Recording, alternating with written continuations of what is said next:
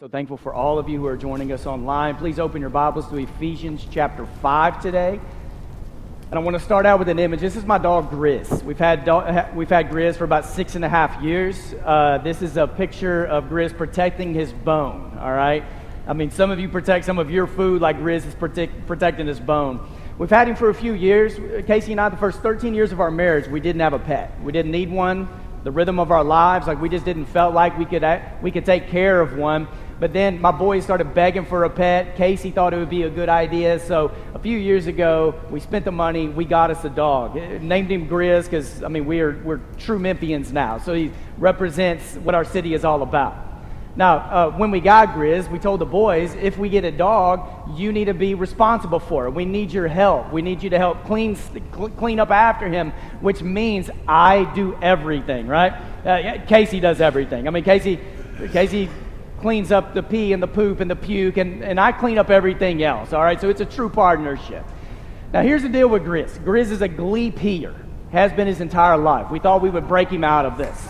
So when Grizz gets excited, Grizz dribbles. All right, this is just this is who Grizz is. It's how he loves people. So uh, many of you have been to our house and you have been in the preacher's home where you have been peed on, all right? But, and, and we make a joke out of it. I mean, when this happens, we're like, you know, it just runs in the family. But we do encourage people don't wear flip flops or sandals or slides when you come into our home. It's just part of who Grizz is.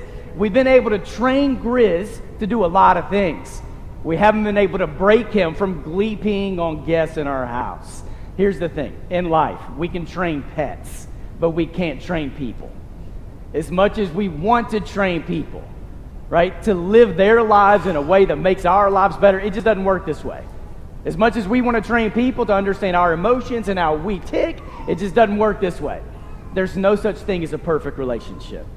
There's no such thing as a perfect friend, a perfect spouse, a perfect parent, a perfect preacher, a perfect youth minister, worship ministers. There's no such thing as a perfect relationship because we are imperfect people. Now, I could do a 10 week series in which I could do something like this. The most important word for a relationship is, and I could just have like fill in the blank, and then for 10 weeks, I could preach on a certain word. So, the most important word for any relationship to work in life is love. Or the most important word for any relationship to work in life is forgiveness, or grace, or reconciliation, or beach, or cheesecake. Like the most important word for any relationship to work in life is blank. In Ephesians 5, Paul chooses a word to talk about relationships. In Ephesians 5, verse 21, Paul says this Submit to one another out of reverence for Christ. Repeat after me the word submit. Submit. Now say it like you really mean it and you love this word. Submit. I mean, most of us, like, this is like we live in a culture now where we tell each other and we tell ourselves, don't submit to anybody or anything. And here's Paul in Ephesians 5:21 who says, submit to everybody out of reverence for Jesus Christ. Submit. So, this Ephesians 5:21, does this lay a foundation? Does it lay a foundation for what is to come? Or is it Paul summing up what he has been saying up to this point? And when Paul uses the word submit, who is it for? In Ephesians 5:21, it sounds like it's for everybody. Submit if you're in a marriage, submit if you're a parent, submit in master-slave relationships, submit to everybody out of reverence for Christ. Now let me make an argument just for a moment of how Ephesians 5:21 lays the foundation for the arguments that are to come, for what Paul is about to say because Paul's about to address relationships, and he does this in a few places. In 1 Corinthians chapter 7, in Colossians chapter 3 and chapter 4. Paul goes through household codes, and this is one of them. So in verse 22, what Paul says is, Wives, and literally in the Greek, literally it's this Wives to the husbands as to the Lord. It's an incomplete sentence. Grammatically, it doesn't make sense. If you read that, you're like, okay, something's missing. So translators came along, and in most of the, the translations you're reading, it's a complete sentence in there. But for Paul, it was wives to the husbands as to the Lord, which, which lets you know that verse 22 is connected to verse 21. That when Paul lays a foundation for relationships, submit to everybody out of reverence for Jesus Christ, he's laying a foundation. So this was just a grammatical move. In verse 22, it's just connected to verse 21. You submit out of reverence for Jesus. And when Paul decides to talk about relationships, he first speaks to the wives. So in verse 22, and then through verse 24, Paul says, Wives to the husbands is to the Lord. And then he continues from there. Wives to the husbands as to the Lord, if you throw up that next slide. For the husband is the head of the wife, as Christ is the head of the church, his body, of which he is the Savior. Now, as the church submits to Christ, so also wives should submit, should submit to their husbands in everything. So, a few years ago, I don't remember. Casey and I talked about this the other day. We don't remember what our argument was about. We were in some argument. It may have been like what restaurant we were going to eat at. And I don't remember what it was, but I do remember in the moment. I, I, I said something, I was, I was like half joking, all right, but I was trying to make a point, and I was like, Casey, why don't you just go read Ephesians 5.22? It says, wives, submit to your husbands. This didn't go over well, and if I'm going to quote scripture to my wife, it probably doesn't need to be the book of Ephesians or the book of James or a book my wife knows really well. Because without missing a beat, her response was, Well, if you'll keep reading that same chapter, it says that husbands are supposed to love their wives as Jesus loves the church, and you're not loving me right now like Jesus loves the church. In which I wanted my response to be like, Don't quote the Bible at me in these, you know, in these moments. Like, don't, don't use the Bible against me. What Paul says in 22 through 24 would not have shocked or surprised anybody. There wouldn't have been any objections. There would have been no women who would have raised their hands and have said, You're a sexist or you're oppressive. Everybody would have just known. They would have known, like in their culture, this is just how things were. But the fact that Paul even addressed wives should tell you something. The fact that Paul thought that he could speak directly to women and to wives and to children and to slaves. Just by doing that, Paul was letting everyone know there is value and there is responsibility that has been given to all human beings. So the fact that Paul would even speak to wives says something. Because in most places in that culture, you spoke to the master or you spoke to the husband, and then they would instruct their family system. They would instruct their household. But Paul begins by speaking to the wives. And then in verse 25, Paul talks to the husbands. Husbands, you love your wives as Jesus loved the church and gave himself up for her so that she could be holy. Now, this would have been a shock to people. Because in that culture, there was nowhere where men were encouraged or men were equipped or that they were asked to love their wives. And Paul talks about husbands loving wives as Jesus loves the church which also connects to chapter 5, verse 21. You submit to everybody out of reverence for Jesus. So, is Ephesians 5, 22 through 33, is this about marriage? And part of that answer is yes. Paul is asking husbands and wives to live in a kind of way where they are submitting to one another, where there is mutual love and affection, and where there is an understanding that as we love each other, this is supposed to be a blessing to each other and to the entire world. Now, we live in a time now where we people in our culture like people in our world they love good love stories. They love love stories of how two people begin to fall in love and then there are obstacles and then at the end of the movie they end up falling in love. Like how many hallmark fans are in the house right? Like you know how the story's going to go. Two people almost fall in love then there are all these obstacles they have to overcome and we love stories of how people fall in love they're books. It's, I mean, people sell millions of copies. If you want to make a movie about a love story, you can get a lot of people to go see the movie. If you were to look at any list of the top 10 most romantic movies in the history of, of Hollywood, the movie Titanic would be in those top 10. Any list you look at, the movie Titanic will be in there. There are a lot of other movies I could have chose from. I'm thinking about Titanic, which kind of ages myself. This is over 20 years old. I know that. Anybody who's ever been on a cruise, you have taken a picture like what you see on the screen right now, somewhere on that cruise ship.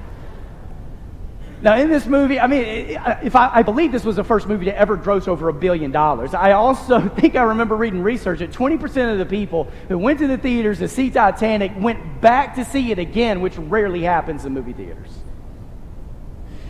And the thing is, is you got Jack and Rose who knew each other for 48 hours. That's it. They knew each other for 48 hours. They were from different places in life, different social classes. They meet on this ship. I guess they fall in love. One dies, the other takes his, his name. All right, that is the love story. We love stories of how people fall in love, but we need stories of how people sustain love. The stories we need in our culture and stories that need to shape what marriage is all about isn't what does it mean for people to fall in love. It's what does it mean for people to stay in love? What does it mean for people to sustain love? Now, this is true in relationship to Jesus too, because Jesus is not just looking for a connection alone, but to sustain for eternity the connection that Jesus makes with people. So, is Ephesians 5 22 through 33 about marriage? It is. Paul speaks to husbands and wives, wanting the marriage covenant to be honored and to thrive in a way where two people grow closer to God, where there is submission because there is so much love and confidence in who people are in God. It is about marriage. But if you read Ephesians 5, all the way through the verse 33, you see Paul's also talking about Jesus in the church.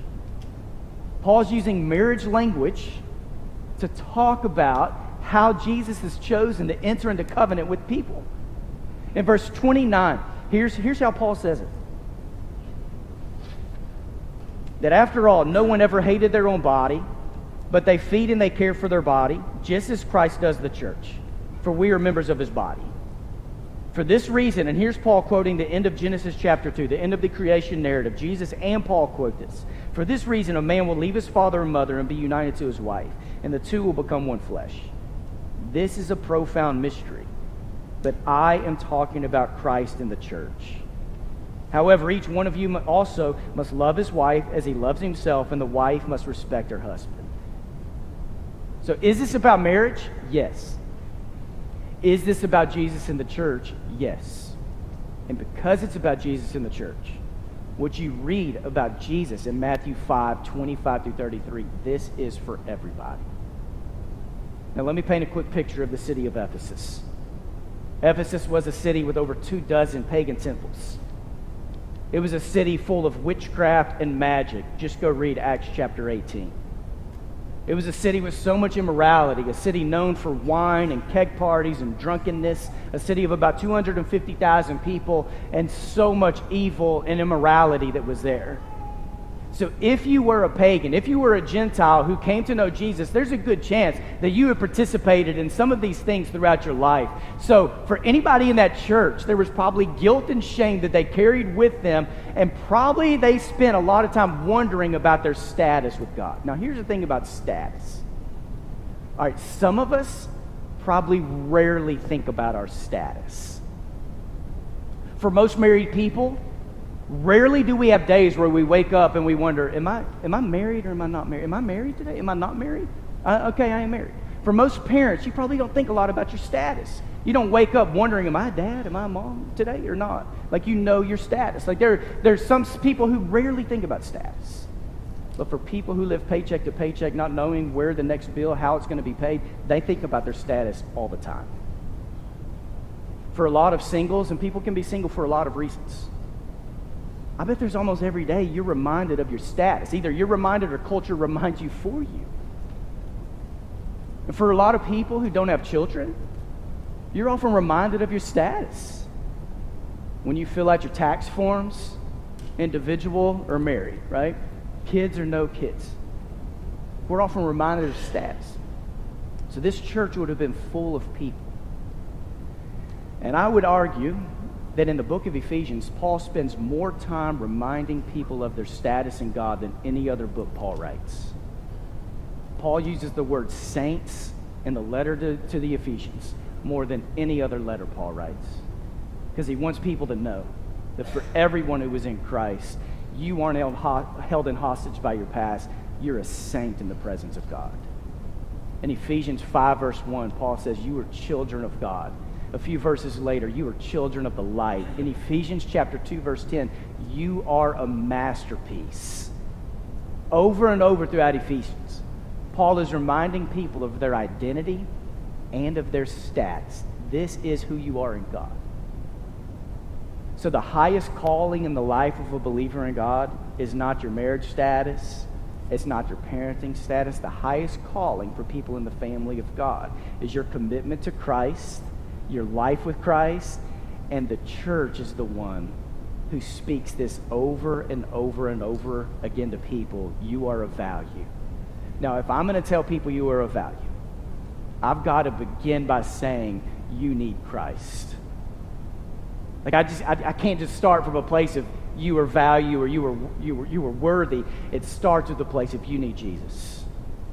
And from the foundation of Jesus, you were reminded that you were worthy and you were of value and you were not identified by your worst mistake. You were identified by what Jesus has done for you through his death, burial, and resurrection.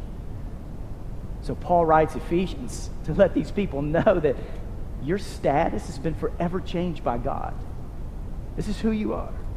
Married to Jesus, living out this life with Jesus. All right, so all of that is my argument that Ephesians 5, verse 21, submit to one another out of reverence for Christ, frames how Paul's going to talk about all relationships. We submit to one another because we are people who are so confident in who we are in God that now we're going to love each other in a way where it's not just what you can do for me, it's how can we help each other come, come to life in every way God intends. Now, here's my argument for 521 being connected to what comes before it. Now, the book of Ephesians, the first three chapters, there are no commands, no imperatives. You will not find one. It's three chapters of Paul reminding people of who you are in God and who we are in God, and Jews and Gentiles coming together. It's three chapters of identity. The last three chapters, chapter 4, 5, and 6, there are over 35 commands. So it's like Paul is saying once identity is established, now we need to talk about how we live out this life. And then in Ephesians chapter 5, verse 14, Paul, and many people believe this was a baptismal chant. They believe that this is something that the church would have recited and would have declared when people were surrendering their lives to Jesus in baptism. That they would have chanted, which comes straight from Isaiah chapter 60, except the way Paul tells it is that it is Christ in this, not just Lord, it's Christ. And it's wake up, sleeper, like awaken, rise up from the dead and Christ will shine on you. There's this baptismal chant. And in the baptismal chant, it's coming up out of the waters. And as you come up, you are called by God to live a new kind of life. So in chapter 5, verse 15 and 16, it's okay, as you live your life, here's how you live. And in verse 16, making the most of every opportunity, right? Making the most of every opportunity. This is literally redeeming the time. That's what it means, redeeming the time. This was a word that was used in the marketplace and the agora. This was a word that was used of like snapping up every bargain that you find. So if you've ever been to a flea market and you see those bargains and you're just snapping them up, it's snapping up every bargain that you find. That's what this phrase means. Like as you live your life and you live your day, you are looking for those opportunities. You're making the most of every opportunity that's in front of you. And then, chapter 5, verse 18, Paul says this Don't get drunk on wine. Right? It leads to debauchery. Don't do that. Be filled with the Spirit of God. In Ephesus, one of the gods was God uh, Dionysus. And Dionysus was the god of wine and drama. And in the city of Ephesus, that's exactly what it was. Like people wanted to be on Dionysus' side. So once a year there was a keg fest in Ephesus. Over a million people would come to the city. And what they would do for weeks is they would just get plastered. And the whole idea was let's drink a bunch of wine, and as we get drunk, the god Dionysus is going to bless us and empower us. So we're going to get out of our mind so that this God can fill us with his mind. It sounds nuts, right? We've done crazy things in the world before. So for weeks they would do this. So there was this influencing agent that the people in Ephesus would have been well aware of.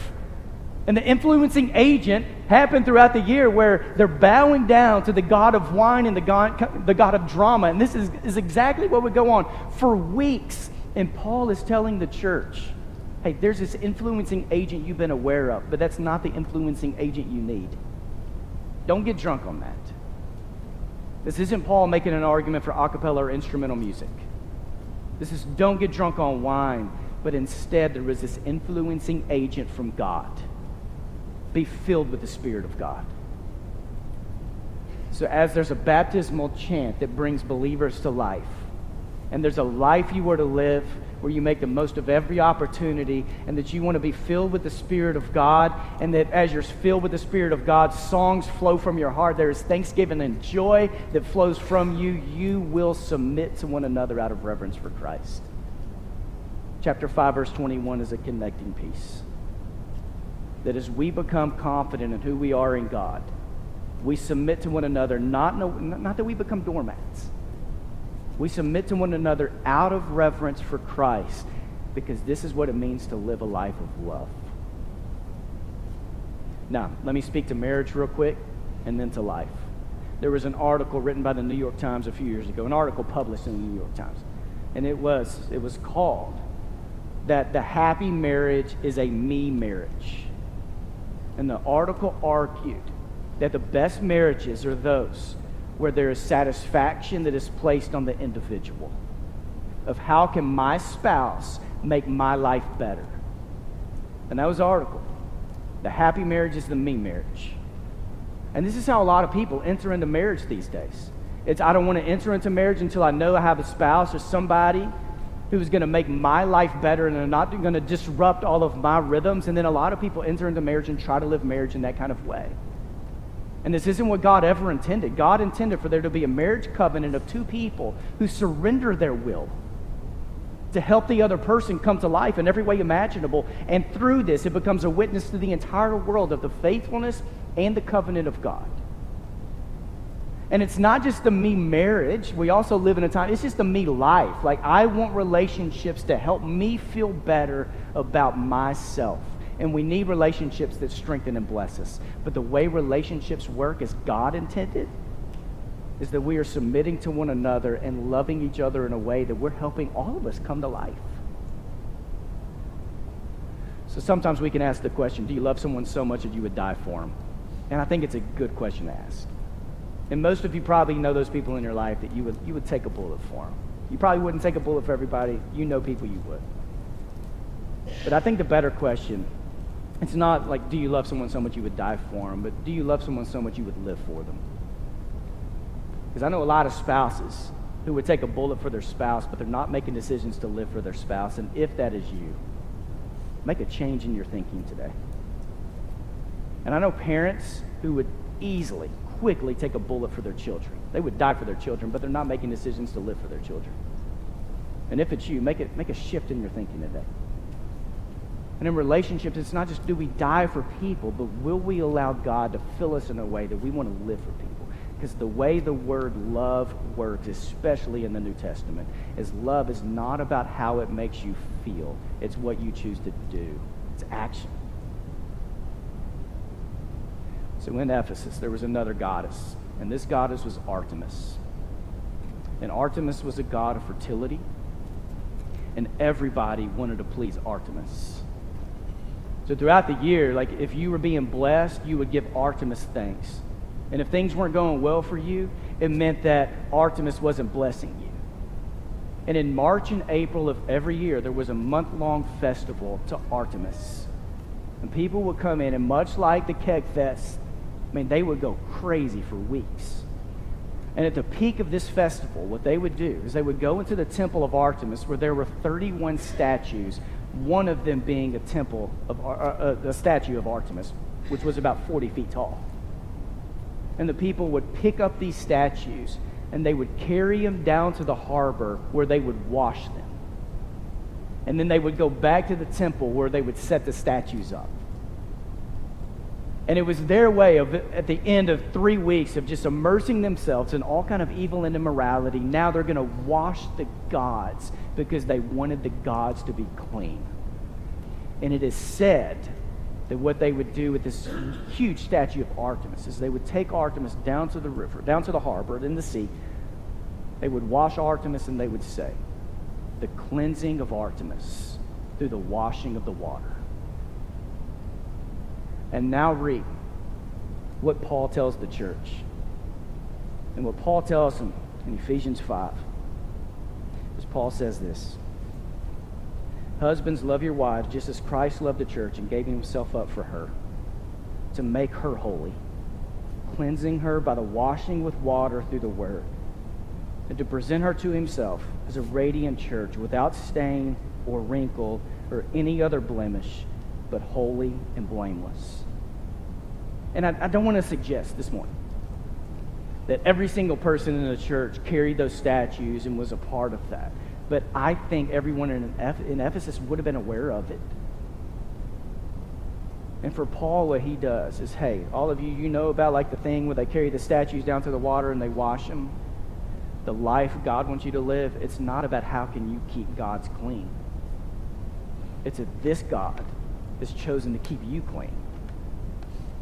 Because of what Jesus has done, through Jesus' submission and his love, Jesus offers eternal cleansing for you. It's not how do we keep the God pure, it's that this God comes and makes us pure. No matter where you've been, no matter what you have done, status changed forever. And this is how Jesus has chosen to sustain love. So if you'll take the bread and the cup in your hand today. And we'll sing a song here in just a few moments. I'm going to pray a prayer. I'm going to give us 60 to 90 seconds of silence. Just reflect on this moment with Jesus. We'll have elders available for you for prayer outside of this room to the right after this worship service. We have a prayer card on our website if there's anything we can pray for you. But right now, can we bow our heads and close our eyes and just reflect on the cleansing that Jesus has brought us? Jesus. You were the one that makes every relationship worthwhile, and you embody everything you ask us to embody in life. So, through your sacrifice, your submission, your love, we give thanks. In your name, amen.